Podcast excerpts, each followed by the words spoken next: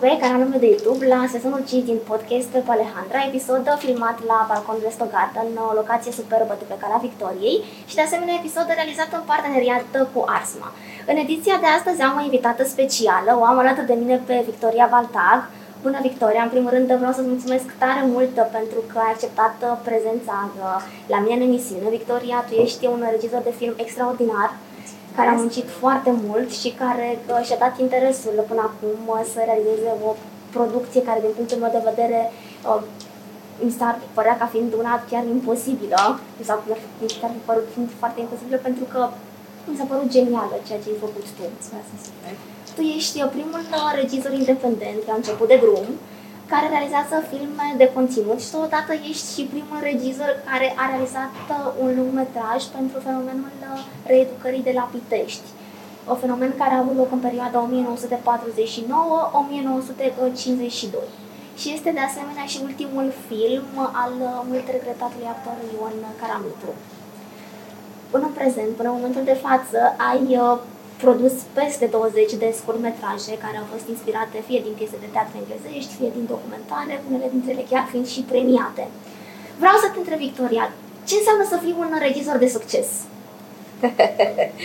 da, întrebarea este foarte bună, însă cred că ar trebui să îi întrebăm pe regizorii care în acest moment înregistrează un succes la nivel macro eu sunt pe drumul spre, muncesc foarte mult pentru a atinge succesul. În acest moment uh, dau tot ce mai bun pentru a face lucruri de calitate și cred că succesul se măsoară în calitate. Și cred că ți-am răspuns da, am răspuns, mulțumesc uh, tare mult. Calitatea spune cuvântul și din punctul meu de vedere și uh, antrenamentul, dorința de a învăța și de a te documenta, cred că asta este cel mai important, să urmărești în continuu, să urmărești pe alți oameni, Asta mi se pare inedit. Mergem mai departe. Vreau să vorbim puțin despre prenumele tău. Pentru că știm că prenumele tău Victoria, aș putea spune că este unul predestinat. Pentru că prevestește Victoria în urma luptei pe care ai avut-o în aduce la bun sfârșit filmul Experimentul Pitești. Pentru că știu că te-ai luptat uh, mai bine de 10 ani. Știu că în 2011 ai început acest proiect. Se fac. 11 se fac uh, deja. Uh, ai uh, muncit uh, pentru acest proiect, pentru a duce la bun sfârșit filmul Experimentul Pitești. Și de asemenea vreau să vorbim și despre numele de familie Baltag, care ne amintește și de romanul Baltagul de Mihai Sadoveanu, prin care noi te identificăm cu protagonista, cu Vitoria Alipan, cea care era la fel de luptătoare și curajoasă precum ești tu. Păi, istoria așa în mare este o enigmă și pentru mine pe tatăl meu îl cheamă Silvestru Baltag și datina românească spune că fetițele vor purta numele tatălui. Și ar fi trebuit să mă numesc Silvia. Silvia. Și atunci, tatăl meu, având o soră uh, care murise cu câțiva ani înainte, pe care o numea Victoria, a spus nu, fetița noastră se va numi Victoria. Și a rămas bătut în cuie, așa cum a spus tata. Acum, legătura cu Baltag, uh, din câte am înțeles de la tatăl meu, care este moldovean, deci este migrat de peste Prut. Tatăl este moldovean? Da. Um, el ne-a spus că în momentul în care au venit spre România uh, s-au uh, modificat certificatele de naștere și noi am fi fost Baltaga, nu Bal- Baltag. Da. Și este doar o coincidență că există romanul Baltagul, cu care noi nu avem o legătură de rudenie și că protagonista și personajul principal este Vitoria Lipan, într-un fel uh, cea care dă cu Baltagul uh, și în stânga și în dreapta pentru a uh, face justiție. Și eu am un spirit justițiar și probabil că, așa cum toată lumea spune și tu spui că este predestinat, îmi doresc din tot sufletul ca această predestinare să aducă pozitivitate, proactivitate și să facem lucruri mai bune pentru lumea aceasta. Cu siguranță va aduce și cu siguranță vei uh, reuși să faci cât mai multe lucruri bune, pentru că deja până în momentul de față chiar ai făcut uh, minune, aș putea spune. Tot Mulțumesc. ceea ce ai făcut tu, munca pe care ai parcurs-o, mi se pare inedit. Acum vreau să intru puțin uh, să vorbim despre copilăria ta. Știu că ai declarat la un moment dat că ai avut o copilărie nefericită. Te-ai născut în Botoșani, însă ai copilărit în Ploiești, la o mătușă care nu avea copii și care te-a luat pe tine. Te-a luat pe tine în grijă, cum s-ar spune. Așa. Și știu că ai mai declarat că aveai haine noi odată la patru ani. Și acum vreau să te întreb, neajunsurile financiare sunt cele care ți-au făcut uh, copilăria mai tristă? Cred că atunci când ești copil, uh, vezi mai greu neajunsurile financiare. Cred că cele pe care le-am văzut eu au fost neajunsurile de ordin uh, uh spiritual, sentimental, uh, de iubire, de apartenență, de protecție. Cred că asta mi-a lipsit cel mai mult, asta pentru că provin dintr-o familie de cadre didactice, tatăl meu este profesor da. de matematică și mama învățătoare și toată viața am trăit într-o familie autoritară. Iar eu eram un copil extraordinar de sensibil și așteptam empatie și înțelegere din partea lor. E și o diferență foarte mare de vârstă. Când m-am născut eu, părinții mei aveau uh, peste 36 de ani, tata aproape 50. Așadar, uh, cred că asta mi-a lipsit cel mai mult, pentru că copilaș fiind, îmi amintesc că plângeam după o păpușă sau după ceva și mi se explica că nu avem bani, deși existau. două salarii de cadre didactice și permiteau să plătească păpușă. Dar în mintea mea de copil, când mi se explica că nu avem bani, eu înțelegeam. Ce nu înțelegeam însă era lipsa aceea de îmbrățișare, uh, cuvintele acelea pe care un copil așteaptă, că e foarte bine, că suntem mândri de tine. Asta cred că a fost uh, perioada aceea de suferință mai mare decât neajunsurile financiare. Am înțeles. Deci uh, aceea a fost uh, situația da. în momentul respectiv. Mergem acum uh, mai departe. Tot uh, despre copilărie o să vorbim. Știu că atunci când erai uh, mică, când erai copil, visul tău era acela de a deveni chirurg. Însă, în timpul liceului ai renunțat uh, la această decizie, deoarece, cum spuneai, uh, cheltuielile erau uh, prea mari și două salarii uh, de cadre didactice nu erau uh, suficiente, așa ce s-a spus atunci.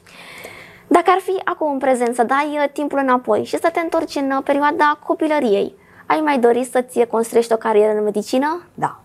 Da, cu siguranță și chiar mă gândeam. Uh, eu cred că um, trebuie să învățăm pe tot parcursul vieții da, așa și este. lifelong learning, așa cum spune motoul Comisiei Europene, este um, un mesaj pe care cu toții trebuie să-l îmbrățișăm. Și da, de ce nu? Eu am prieteni care la pragul pensionării s-au apucat de o a doua, a treia facultate. Am prieteni care acum uh, uh, fac pictură și au lucrat în domeniu cu totul diferit. Au lucrat în poliție sau în domeniul militar. Uh, de ce să nu mă apuc și eu de medicină? Pentru că tot timpul mi-am dorit uh, acest lucru. Poate în vreo 10 ani, după ce termin tot periplul acesta de uh, liniștirea sufletelor, prin creație, că asta fac eu acum într-un fel. Dau uh, liniște și pace oamenilor prin uh, arta pe care o produc. Exact și asta mie mi se pare inedit și oricum în momentul de față aș putea spune că ai și foarte multe studii în, domenii, în domeniu, deci asta mie mi se pare inedit, în domenii cu totul și cu totul uh, diferite, aș putea spune. Uh, și pentru asta vreau uh, să te felicit. Mulțumesc! Ulterior, viața te-a dus la Iași, la Colegiul Național Costache Negruzi, pe care l-ai terminat. De mică erai o elevă competitivă, care credea în educație, cum crezi și acum, și care căuta validare în acest sens. Da. Care este povestea care te-a adus elevă la Iași? Pentru că știm că tu te-ai născut în altă zonă a României Bătășani. și ai da. ajuns uh, aici. Când terminasem uh, școala generală, mm, școala primară trebuie să spun da. că m-a, m-a învățat mama, și după aceea l-am avut și pe tata, sunt uh, două cadre didactice severe și au fost probabil un pic mai severe cu mine față de alți copii, pentru că altfel părinții copiilor ar fi spus că îmi face mie uh, uh, vreo îmi dă vreun avantaj sau cine știe ce. Eu am înțeles abia acum la maturitate de ce erau ei atât de severi și în momentul în care am terminat școala uh, generală, mi-am dorit să merg la unul dintre cele mai bune licee din Iași. Și la vremea respectivă, Uh, Colegiul Costache Negruții era unul dintre cele mai bune licee din uh, municipiul la vremea respectivă și atunci firește că am aplicat acolo. Țin minte că am fost prima generație când um, se aplica cu dosarul și aveai voie doar la un singur liceu. Știi că acum, probabil, tu ai mers pe varianta de dosare. Ă, da, de avea mai multe opțiuni. Dacă nu intri undeva, intri în altă parte. Ei, da, așa e acum. Să știi că pe vremea mea, deci am fost singura generație unde nu mai aveai alte opțiuni. Deci dacă te înscriai la liceul respectiv și nu intrai, stăteai un an acasă. Și Nu cred gândește-te așa ceva. cu, cu ce stres au stat părinții mei, pentru că era un liceu și este un liceu foarte bun și eu am mers numai acolo, n-am mai pus nicio altă variantă, dar am intrat, am intrat și am și terminat și sunt mândră că sunt uh, un uh, alumni de uh, Colegiul Costache Negruții, un liceu extraordinar de altfel. Exact, uh, un liceu uh, care aș putea spune că a fost și el mândru că a avut o asemenea elevă. Prin ca tot tine. sufletul. eu sunt mândră. De asemenea, ai avut uh, ocazia de a învăța, locui și călători în diferite colțuri uh, ale țării, bine, și ale lumii, aș putea spune. Dar acum uh, vreau să te întreb, bă, unde se învață cel mai bine în România? Da, uh, știi, mă întrebi uh, și eu o să-ți răspund din cunoștințele pe care le-am deja. Exact, din uh, lucrurile pe Așa. care tu le-ai experimentat. Am învățat în uh, zonă rurală, am învățat în Iași, am învățat în București, am învățat peste hotare în Birmingham, în uh, Belfast, încă învăț că termin doctoratul acolo, Felicitări. în mulțumesc, uh, la Londra. Ei, a- analizând to- toate aceste instituții de învățământ, o să-ți spun cu mâna pe inimă că cea mai înaltă m, uh, modalitate de a-i face pe elevi să uh, acumuleze informații a fost la Iași. La Iași, în cadrul liceului. Da, acolo mi-am făcut baza. Acolo mi-am făcut baza și mi-amintesc că petreceam nopțile citind din biblioteca Cos- uh, Liceului Cosache Negruții și mergeam în perioada respectivă foarte mult la activități extracurriculare și încurajez pe orice tânăr. Termini școala la două sau la trei, că cam așa se termină. Ei, după două, după trei, eu mergeam la Palatul Copiilor și făceam cursuri de pian, cursuri de fitoterapie, cursuri de japoneză, cursuri de spaniolă, de engleză. Uh, M-am implicat cât de mult am putut. Făceam cursuri de jurnalist. Uite că și tu ești jurnalist. Uh, În perioada respectivă a venit un domn de la ziarul Evenimentul de Iași și ne-a selectat pe câțiva să scrim la rubrica Forever Young rubrica pentru tineret și scriam încă din primii ani de liceu. Deci um, m-am, m-am implicat în toți anii ăștia și așa mi-am acumulat uh, practic m- mult din informația pe care o știu deja. Anii aceia de liceu și școala gimnazială, prima, prim, gimnazială și primară au fost uh, foarte importante pentru mine. Foarte importante. La facultate însă, că am făcut Mai multe. două fac mai Da. multe, mă perindam de la un curs la altul și n-am apucat să aprofundez atât de mult pe cât mi-aș fi dorit. Am aprofundat pe urmă după ce le-am terminat. Așa este, dar cel mai bine se învață când ești mic, în liceu, pentru că atunci ai Da. mai mult timp să acumulezi informație. Parcă în facultate uh, ai tot felul de activități. Și mai și lucrezi. Exact, mai și lucrezi, uh, ai un job probabil Așa. și e altfel, uh, dar în liceu știm că atunci în perioada, uh, în perioada în care ești elev ai mai mult timp uh, ca să înveți și de aceea foarte multă lume pune accent pe educația de la vârste fo- foarte fragede. Și atunci și mintea noastră este mai sprintenă și suntem Da. pregătiți, acumulăm. Acum, după 10 ani de școală, când vrei să mai faci câte ceva, parcă ți-e greu, parcă trebuie să ieși din zona de confort. Dar atunci, uh, pe proaspăt, uh, când deja am acumulat niște informații, e foarte ușor să mai punem ceva deasupra. Așa este. Uh, Victoria, tu ai uh, terminat în anul 2008, uh, ai absolvit două facultăți uh, din cadrul Universității din București, ambele. Ai terminat facultatea de sociologie și facultatea de jurnalism și științele comunicării. Și totodată ai absolvit și un master în marketing și management internațional în cadrul Academiei de Studii Economice din uh, București. Da.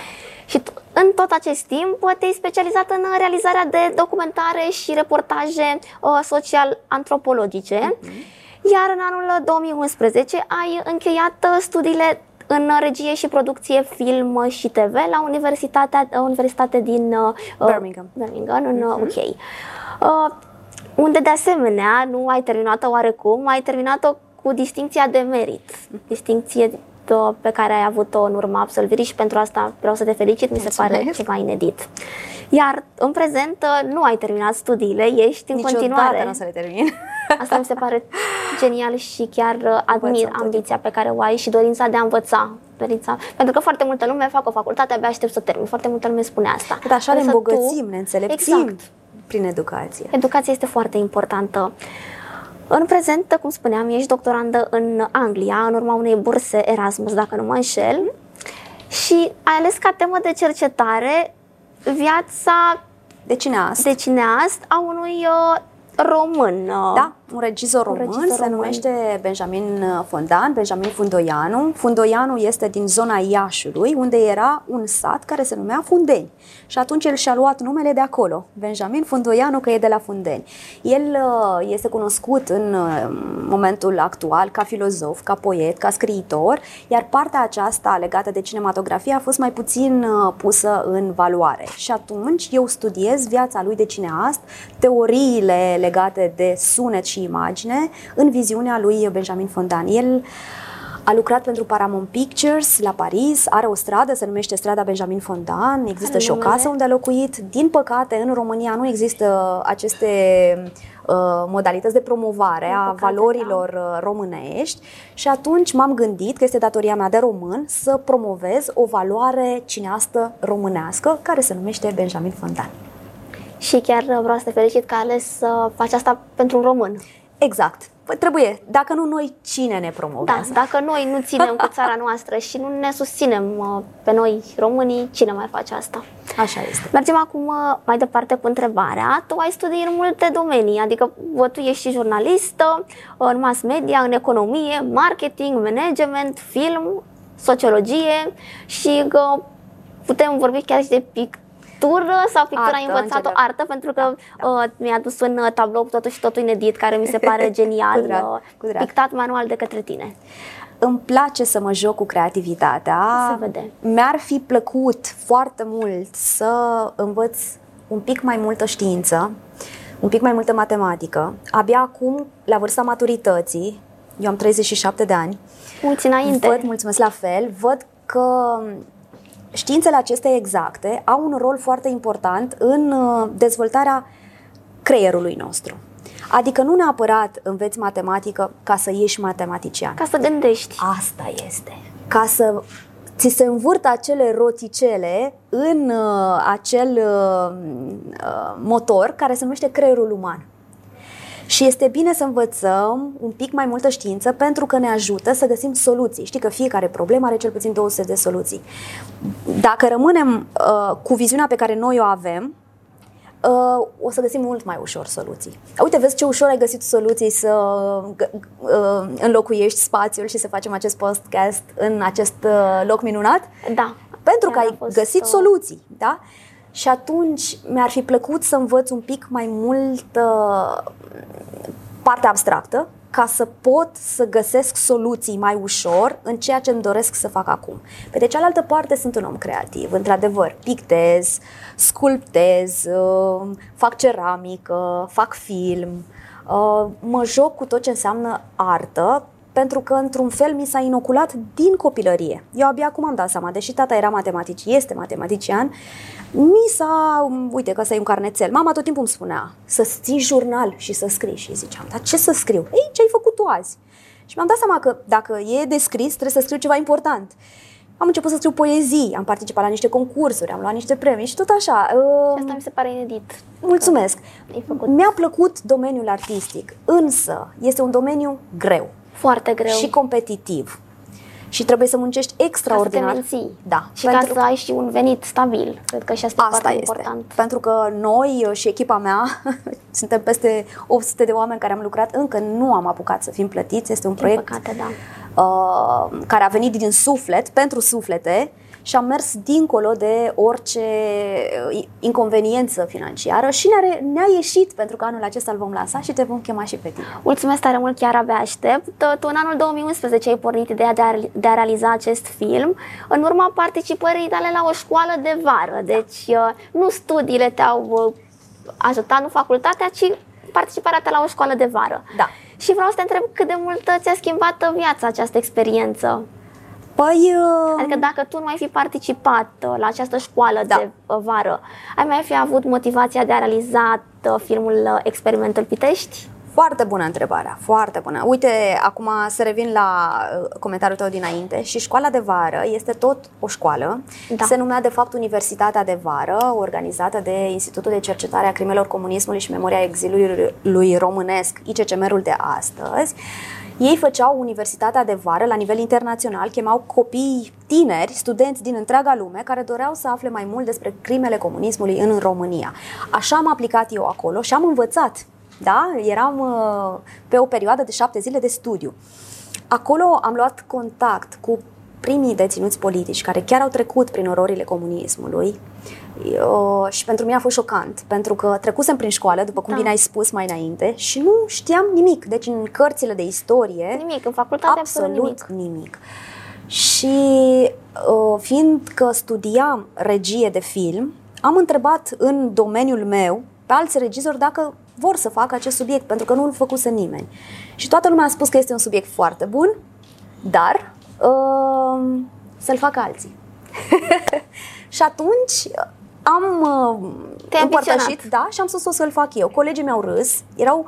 Ți s-a uh, răs în față, da. Da, colegii erau de prin toate locurile lumii, uh, inclusiv uh, sud-estul Europei, erau din Bulgaria, din Polonia, din de peste tot, Cehia, Albania și așa mai departe. Și pentru că mi s-a râs, uh, eu așa, că și și eu micuță ca și tine, m-am dus frumușel la ICCM, am spus că vreau să fac chestia asta oficial, am făcut o cerere și i-am rugat să mă ajute cu informații. Și de acolo mi-am făcut eu documentarea cei patru ani de zile despre care tu știi deja, însă documentarea a mers și mai departe. Eu am luat legătura cu presa, noi știm că presa este a patra putere în stat. Tu- Ce faci tu aici este extraordinar. Și am relaționat foarte bine cu presa, adică am învățat la FJSC să scriu un comunicat de presă și comunicatele mele s-au publicat. Și așa oamenii Foarte care frumos. au trecut, mulțumesc, prin uh, ororile comunismului și nu au avut curaj să vorbească până atunci, sau rudele lor n-au avut curaj să vorbească, m-au contactat telefonic și mi-au spus vrem să te vedem, vrem să-ți împărtășim niște lucruri. Și atunci, dincolo de documentele de arhivă pe care eu le-am găsit, am pus m, cel mai mult din poveștile autentice ale acestor oameni. Pentru că știm prea bine că arhivele se pot falsifica. Din păcate, da. Da. Uh, da, haideți să wow, facem a venit loc. uh, și mâncarea, mulțumim Da, frumos. mulțumim frumos, să Trebuie să facem loc. menționez că la balcon Resto Garden mâncarea este foarte bună, băuturile sunt extraordinare, avem Abia aici aștept să testăm uh, tot. o gamă variată de cocktailuri. Și acum vreau să vă întreb, mulțumim tare mult că, pentru că ne-ați adus uh, platourile. Ce înseamnă fiecare fel de mâncare? Da. Deci, bun, haideți să începem cu starterele. Avem Starterele. aici tacos cu creveți. Tacos cu creveți, sunt, Yummy. uh, arată genial. Mulțumim frumos. Guacamole. Sănătos, Da. e grăsime Uh, naturală, da. uh, Clătite cu spanac. Wow, iar sănătate curată. Deasupra sunt niște ouă fierte cu somon. Și aici avem tot așa un fel de starter, brânză feta cu gem de roșii. Arată cu totul și cu totul inedit. Cu siguranță, după ce o să terminăm discuția noastră, o să ne apucăm să și mâncăm. Uh, și vreau să vă întreb și despre aceste cocktailuri superbe. Superbe, superbe. Arată genial. Dacă ne puteți explica ce conțin și cum se numesc, că noi stăm mai prost cu numele. Deci, uh, la conținut, uh, nu știu dacă o să știu prea bine, doar că numele. Așa, Numele ne La ajută. dumneavoastră aveți un uh, Purple Lady. purple, Purple Lady. adică o doamnă O doamnă mov. mov. Doamnă mov. Perfect. Așa, da, da. Uh, La dumneavoastră în mână avem un Something Different. Something chiar arată Chiar este, da, diferit. diferit. Așa. Aici acesta, paharul acesta mic este Amaretto Sour. A, credeam că e whisky ceva. Nu, nu, nu, Amaretto Sour. Ne îmbătați? Și acesta. Să sperăm că nu. Toate sunt cu alcool, da? Da. Ah, Deci după ce terminăm podcastul ăsta, sărbătorim. Sărbătorim, așa. Sigur. Și Watermelon Cooler, ultimul cocktail. Oh, arată inedit, abia așteptăm să le degustăm, să le încercăm. Ca și gust sunt uh, fresh, proaspete, amărui, uh, cam care este Deci nuanța majoritatea sunt uh, mai dulci. mai dulci. Da? Acesta este un pic mai uh, Deci sunt sour, pentru la doamne, fel să și înțelegem, da? numele. Da. Voi nu Pentru beți așa doamne. ceva. Nu, eu sunt mai mult pe Whisky. whisky, rom, Bănuiesc. simplu. Și de asemenea și uh, cafeaua este foarte bună. Victoria are o cafea. O, Doamne, extraordinar de bună și chiar m-a Foarte trezit bună. și mulțumesc. Și ceaiul este deosebit. Ceai de fructe de pădure. Mulțumim uh, tare mult. Plăcere și sper să vă placă. Cu siguranță o să ne Mulțumim din placă. suflet.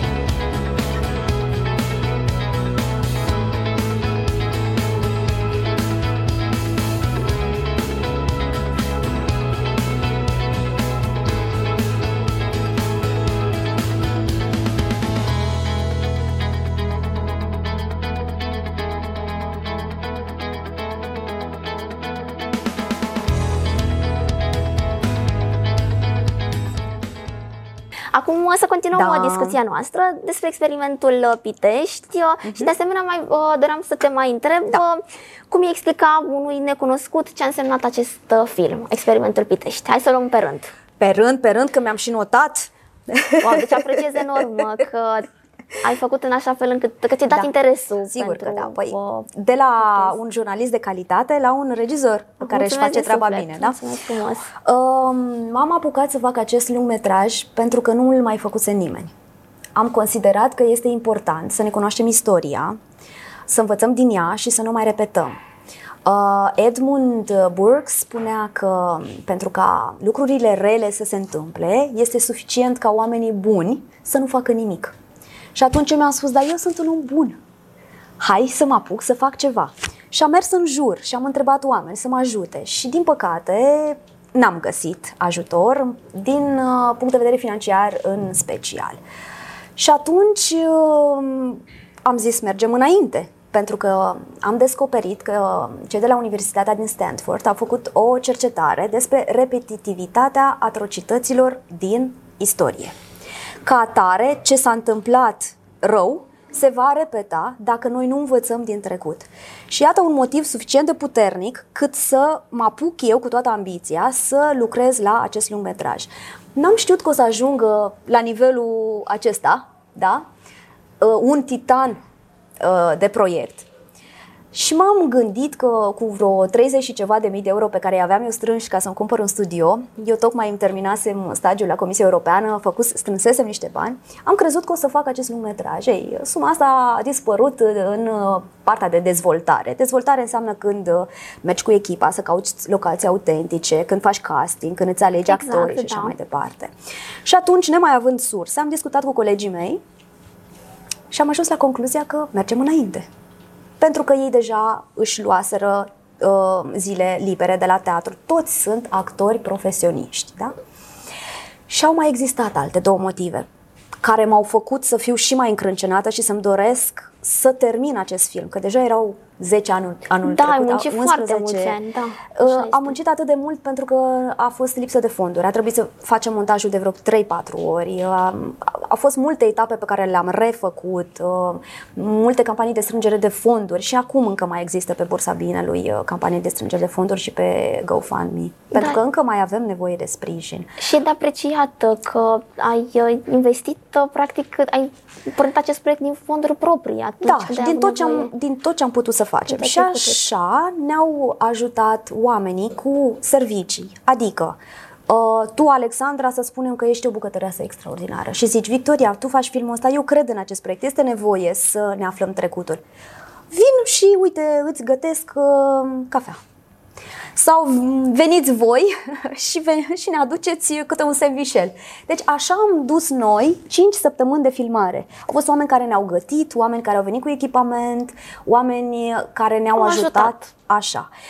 Um, dacă m-aș mai apuca să fac un astfel de film, ținând cont de faptul că au durat 11 ani și chinuială din toate punctele de vedere, de la financiar la psihologic, răspunsul este nu. Nu m-aș mai apuca, da? Și dacă mai poți tu să repeți ultima întrebare. Ultima întrebare era cum îi explica unui necunoscut ce a Așa. însemnat experimentul da. Pitești. Așa, și acum o să mă lași să, să, să punctez ceea ce am scris eu Sigur, așa. chiar te rog. Um, am scris așa. Cred în educație ca singura comoară adevărată, capabilă să ne ajute, să ne dezvoltăm, să ne îmbunătățim și să creștem. Educația ne înțelepțește. Am realizat acest film pentru a oferi educație, informare și divertisment, pentru că este un lungmetraj de divertisment inspirat din fapte reale, da? Așa, este, da. Um, Este un film de ficțiune documentat din evenimente adevărate pentru a ne cunoaște trecutul, pentru a învăța din el și pentru a nu permite niciodată să se mai întâmple asemenea atrocități. Um, cum spunea Edmund Burke că oamenii buni, dacă nu fac nimic, răul se întâmplă, noi am considerat că suntem oamenii buni care trebuie să acționeze împotriva triumfului răului și asta am făcut noi prin acest uh, proiect. Trebuie să mai menționez, iarăși foarte scurt, că este primul și singurul film despre fenomenul reeducării. Singurul.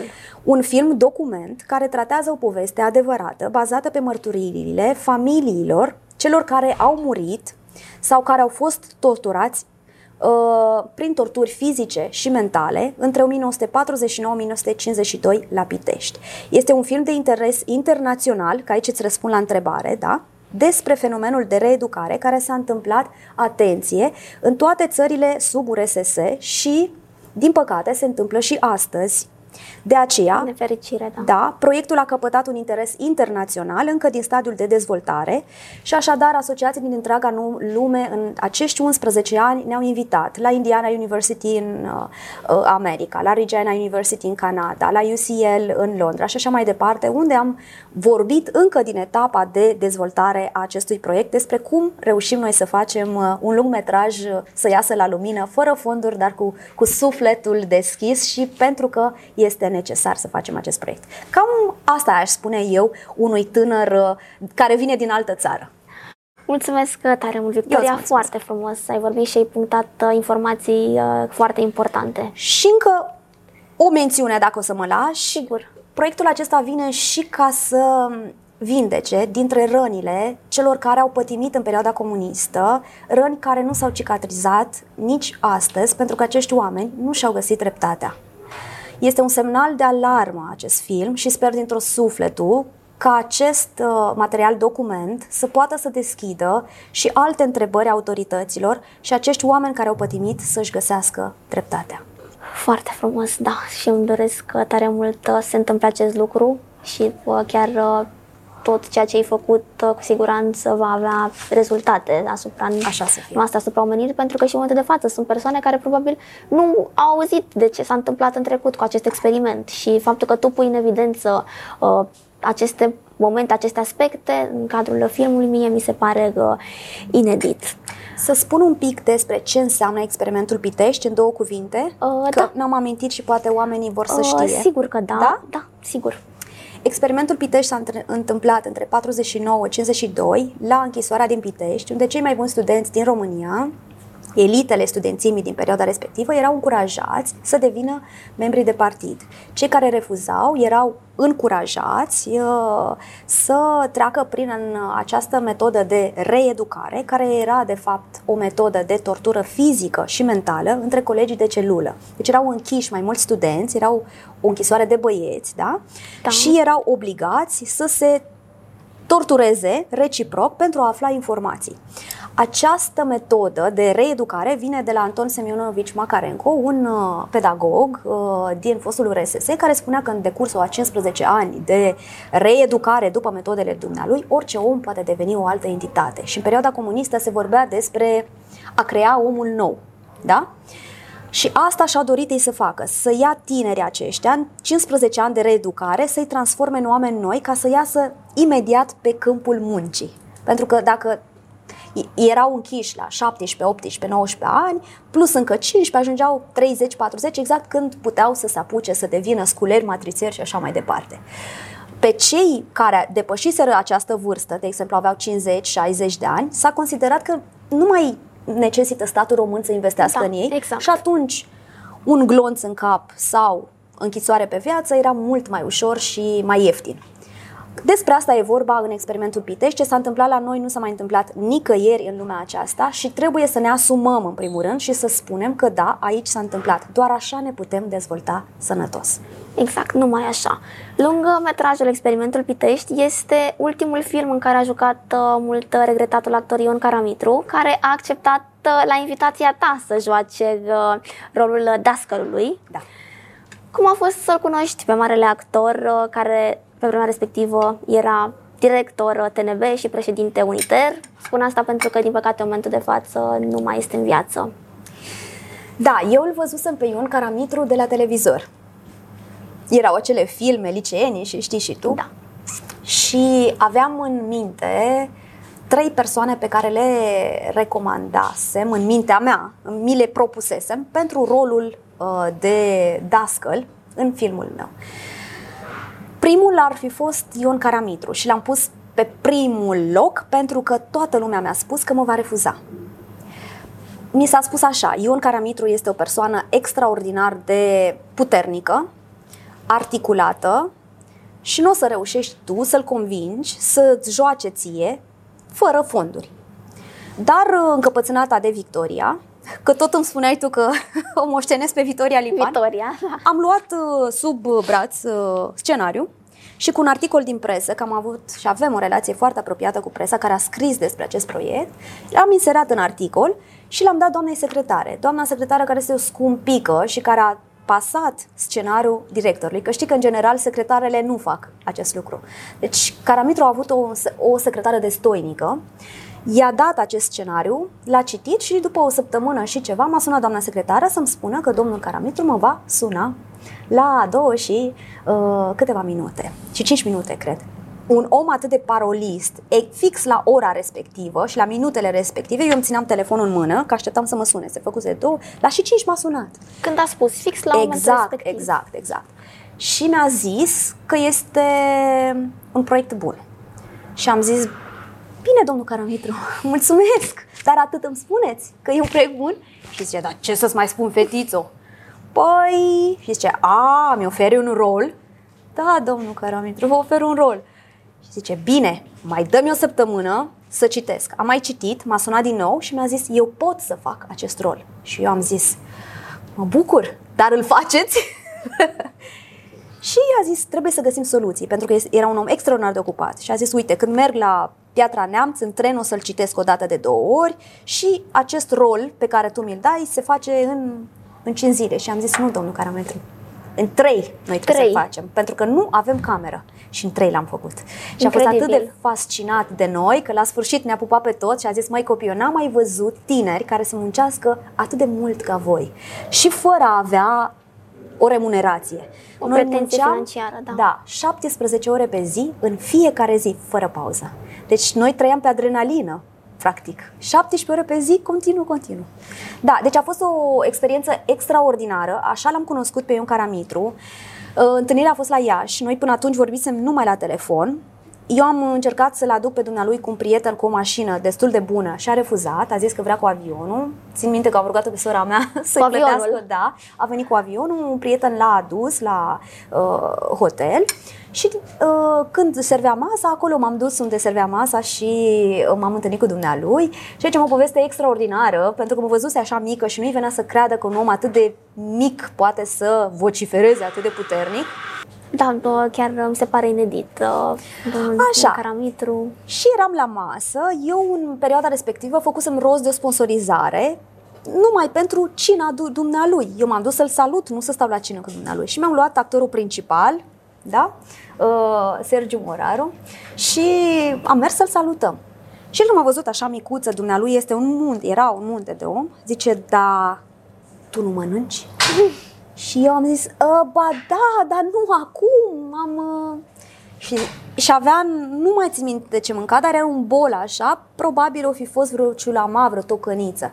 A luat această farfurie, că o să țin minte toată viața, și cum ești tu acolo, mi-a pus-o în față și nu mai erau tacâmuri. Mi-a luat lingura lui, cu care mâncase, și mi-a dat lingura și mi-a zis, mănâncă. Și acum zi tu, Alexandra, ce ai face? Dacă vine caramitru la tine și îți zice mănâncă cu lingura lui, ce faci? Te gândești un pic, băi, să mănânc, să nu mănânc, să, dacă Mă nu mănânc îl gândesc, băi, să- supăr, Da. da. iau lingura lui. Să nu fi fost un test, uh, să vadă. Deci m-am gândit un pic și după aia am luat lingura și am mâncat. și Și aceasta... ce ai făcut după ce a spus? Păi uh, mă gândeam că dacă nu iau lingura, se- o- se va supăra. Dacă iau lingura, se va supăra tata. O să zică, dar chiar ai mâncat cu lingura lui Caramitru, dar n-ai putut să ceri și tu o altă lingură? N-ai avut timp să întreb, dar nu pot să iau altă lingură? Dar îl jigneam pe el. Îți dai seama că l-aș fi jignit. Dacă marele Caramitru îți dă lingura lui să mănânci, în momentul în care tu ceri din altă parte, înseamnă că l-ai jignit pe el. Și în capul meu asta aveam. Deci nu, nu-mi permiteam să fac nici așa, nici așa. Și atunci am luat lingura și am mâncat.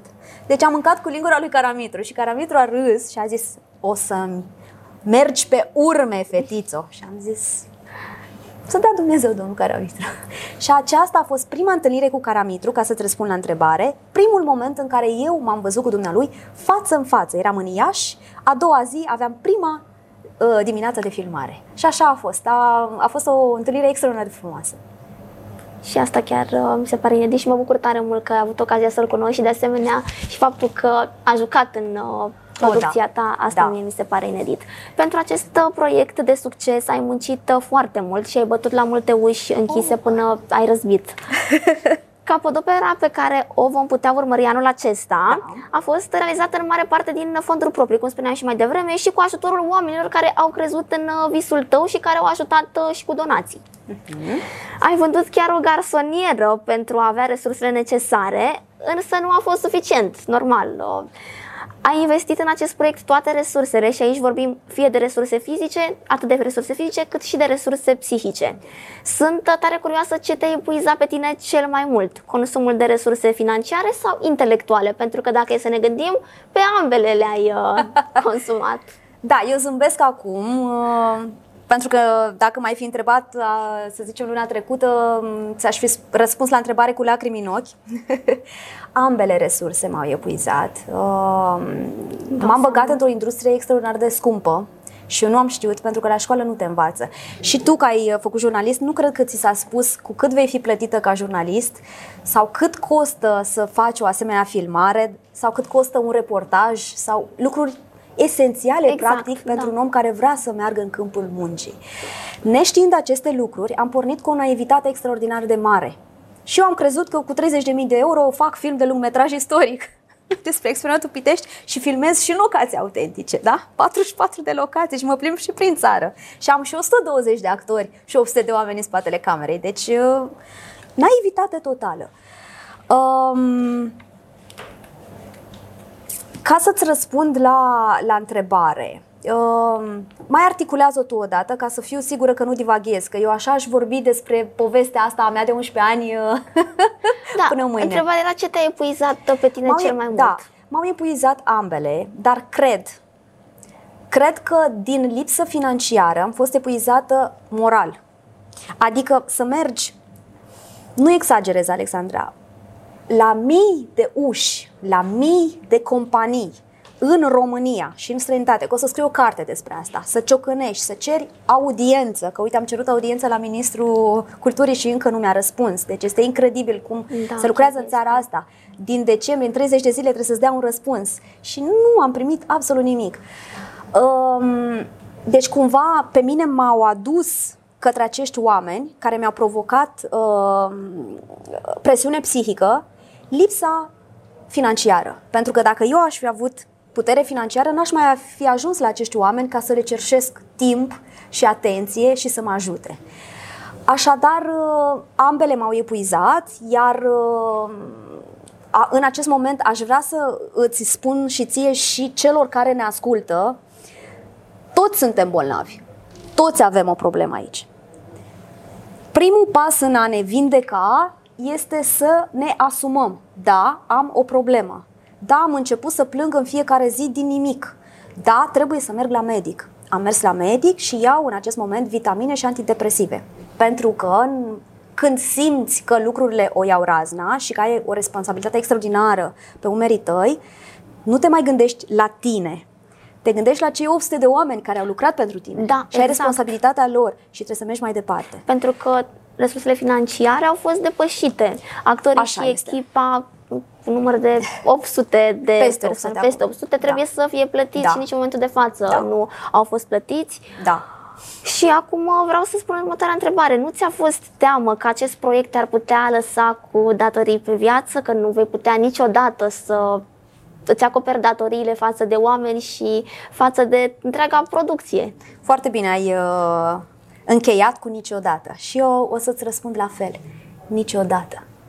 Știam din capul locului, că în momentul în care mă rolez într-un astfel de proiect, voi plăti până la ultima lețcaie pe Deci ai fost asumată. orice. Am fost foarte asumată și cât trăiesc eu, și o spun și către tine și către auditoriu, nu voi pune capul liniștită pe pernă până nu mi voi plăti toți actorii și toată echipa și trebuie să spun cu bucurie că deja am început să ne plătim actorii. Oh, mă bucur tare Doi mult. vor fi plătiți săptămâna care vine. Suntem mulți, dar uh, începe să se întâmple. Da, Felicitări. chiar așa, mulțumesc. Ne poți spune și despre cine este vorba sau uh, o să aflăm la momentul respectiv? Pot sau... să-ți spun. Uh, Este make-up artista noastră, este vorba de Cristina Frâncu uh, și am ales să o achităm întâi pe ea pentru că um, scumpa noastră make-up artistă are o inconveniență medicală care necesită o operație în Turcia urgentă. Și atunci, discutând cu echipa, am hotărât să ajutăm unde este indispensabil nevoie și nevoia este la ea pentru că trebuie să-și facă această operație. Noi ceilalți vom avea grijă pe rând, da? Acum merge la Cristina această, această remunerație. Părinții tăi, cum spuneam și mai devreme, sunt cadre didactice. Mama ți-a fost învățătoare în școala primară, Da. iar tatăl profesor de matematică, Așa. în prezent pensionar. Amândoi. Am- Amândoi sunt Da. da. pensionari în prezent și chiar dumnealui te-a încurajat. El a fost cel care ți-a spus să mergi mai departe cu exper- experimentul Pitești. Sunt Mm. curioasă cât de mult a contat sprijinul familiei în construirea acestui proiect. Uite că probabil se gândește tata acum prin telefon. De asta a și căzut telefonul, deci... uh, O să-l pun aici. Um, adevărul este că părinții mei provin din cu tot o altă generație. Cum am spus, tata are 86-87 de ani anul acesta. Da? Ei au trăit o viață întreagă cu un salariu modic, dar sigur venit de la stat. Știm prea bine că învățământul n-a fost da. niciodată plătit. Acum sunt mai bine plătiți, dar când eram eu mică, erau foarte puțini bani pentru cei care lucrau în învățământ. Nu m-au încurajat niciodată să fac chestia asta. Este adevărat că Victoria face tot timpul ce vrea. Indiferent dacă ei m-ar fi încurajat, mama mea a spus că pentru o femeie un lucru, o meserie decentă și curată ar fi fost să fac ceea ce fac și ei, adică să devină o învățătoare sau o profesoară și aveam calificările necesare.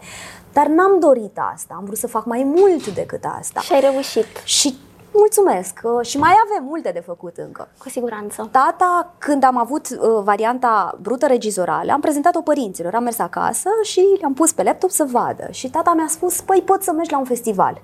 În sensul acesta m-a încurajat. Eu când am spus că m-a încurajat, în acest sens m-a încurajat. Mi-a zis, adică să merg mai departe, să merg la un festival sau așa. Însă, părinții mei au fost tot timpul îngrijorați și încă sunt îngrijorați pentru că Victoria nu are acoperiș deasupra capului, pentru că încă nu am o casă, da? pentru că am băgat-o în acest film, pentru că nu am o mașină. Ieri, de exemplu, când îmi luam cutiile de ceai, domnii din Dr. Săcuiesc, este vorba de familia Balint care îmi, îmi fac aceste cutii împletite din pănuși uh, de porumb, mi-au zis, păi punem cutiile în mașină, nu? Și am da. zis, nu, Păi, n-aveți mașină, domnișoară? Și am zis, nu, n-am. deci sunt multe lucruri pe care ei, care au lucrat o viață la stat și au avut la o anumită vârstă casă și lucruri, decența aceea, care astăzi nu mai există, cel puțin la generațiile noastre, îi doare. Și simt într-un fel că nu sunt ei împliniți ca părinți, pentru că Victoria a ales un drum foarte anevoios, foarte riscant și care nu are nicio siguranță de a aduce succesul pe care cu toții ne-l dorim. Mie mi-a adus pentru că am muncit și sunt un caz norocos. Vorbesc Exact, da, uh, un caz.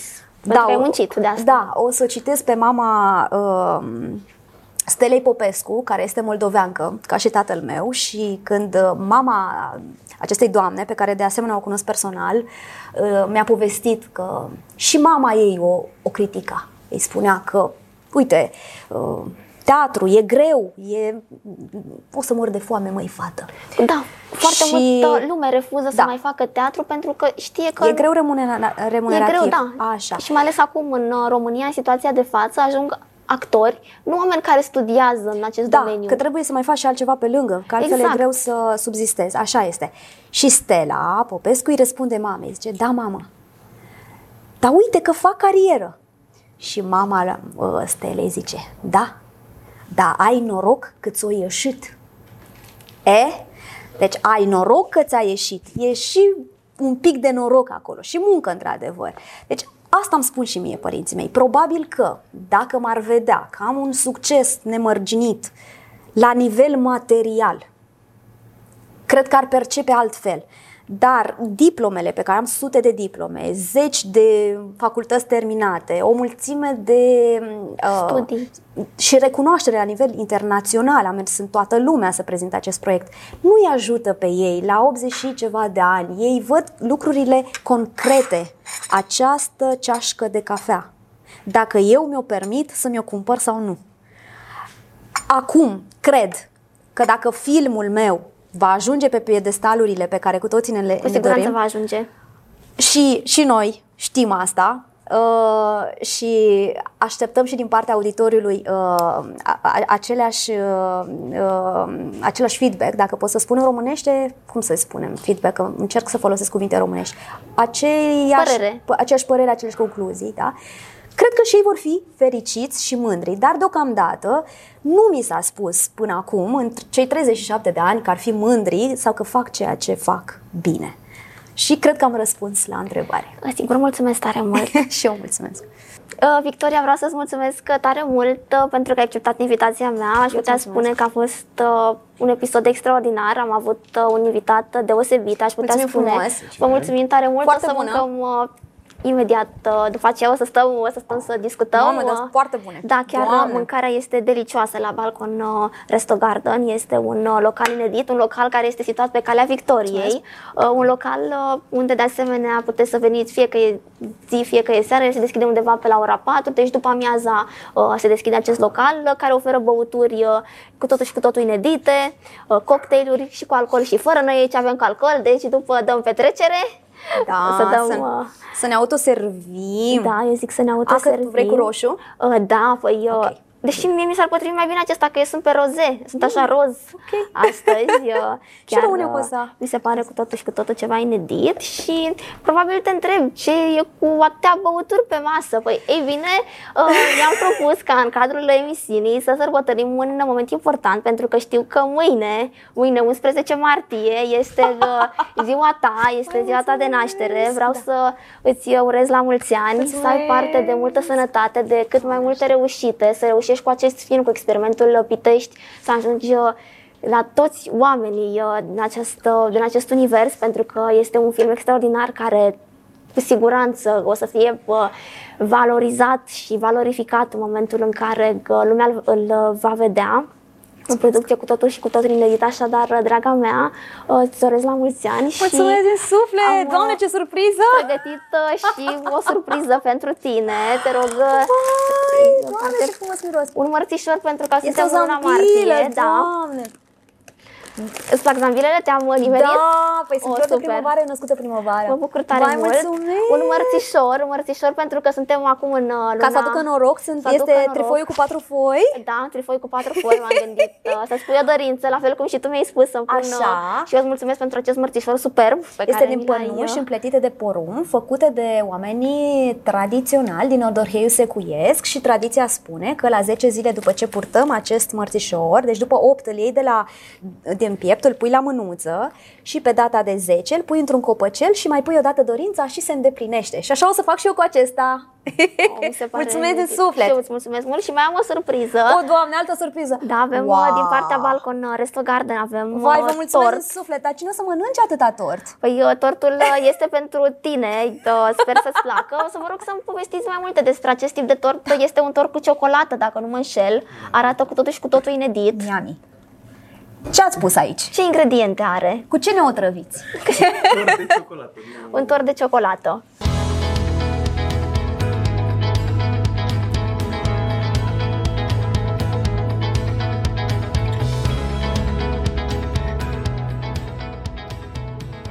Aici este topping și cremă de Sigur. ciocolată făcută Da. din... din ciocolată. Doar din ciocolată, Din ciocolată. dar cacao cu lapte, cu Eu zic că este unt? cacao cu lapte. O să, eu spun că cel mai bine Da? ar fi să de- degustăm acum, așadar prima Ok. parte uh, a emisiunii podcast cu Alejandra uh, s-a terminat, urmează un uh, nou episod, pentru că nu am terminat interviul, noi ne-am propus uh, undeva în număr de 30 de întrebări. Așa. Uh, Urmează să continuăm cu partea a doua, să terminăm. Până acum am făcut doar 15 Tot dragul. întrebări și mergem uh, mai departe, însă acum chiar nu mai putem să mai continuăm pentru că vrem și noi să degustăm, uh, să gustăm uh, din tort, tortă făcută Da, abia specială aștept. Vă pentru mulțumesc, Victoria. vă mulțumesc din Și îți mulțumesc suflet. și hai să încheiem uh, podcastul dând uh, noroc. La mulți ani, draga Pentru mea. succes, pentru, Pentru iubire iubire. necondiționată, pentru dăruire, pentru că a dărui este cea mai frumoasă metodă de comunicare pe pământ și pentru pace, că avem nevoie de pace. Exact, avem nevoie de pace. Mult noroc. Noroc! Așadar, eu vă mulțumesc uh, tare mult uh, pentru atenție și vă aștept în continuare pe canalul meu de YouTube la noi episoade din uh, podcast uh, cu Alejandra. În încheiere doresc să mulțumesc localului uh, Balcon uh, Resto Garden pentru uh, aceste bunătățuri și de asemenea și pentru acest local minunat pe care uh, uh, ni l-au asigurat Uh, și de asemenea doresc să-i mulțumesc uh, casei de producție Arzma pentru uh, uh, filmarea acestui uh, episod. Așadar, eu vă aștept în continuare pe canalul meu de YouTube uh, să urmăriți uh, următorul uh, episod. Numai bine!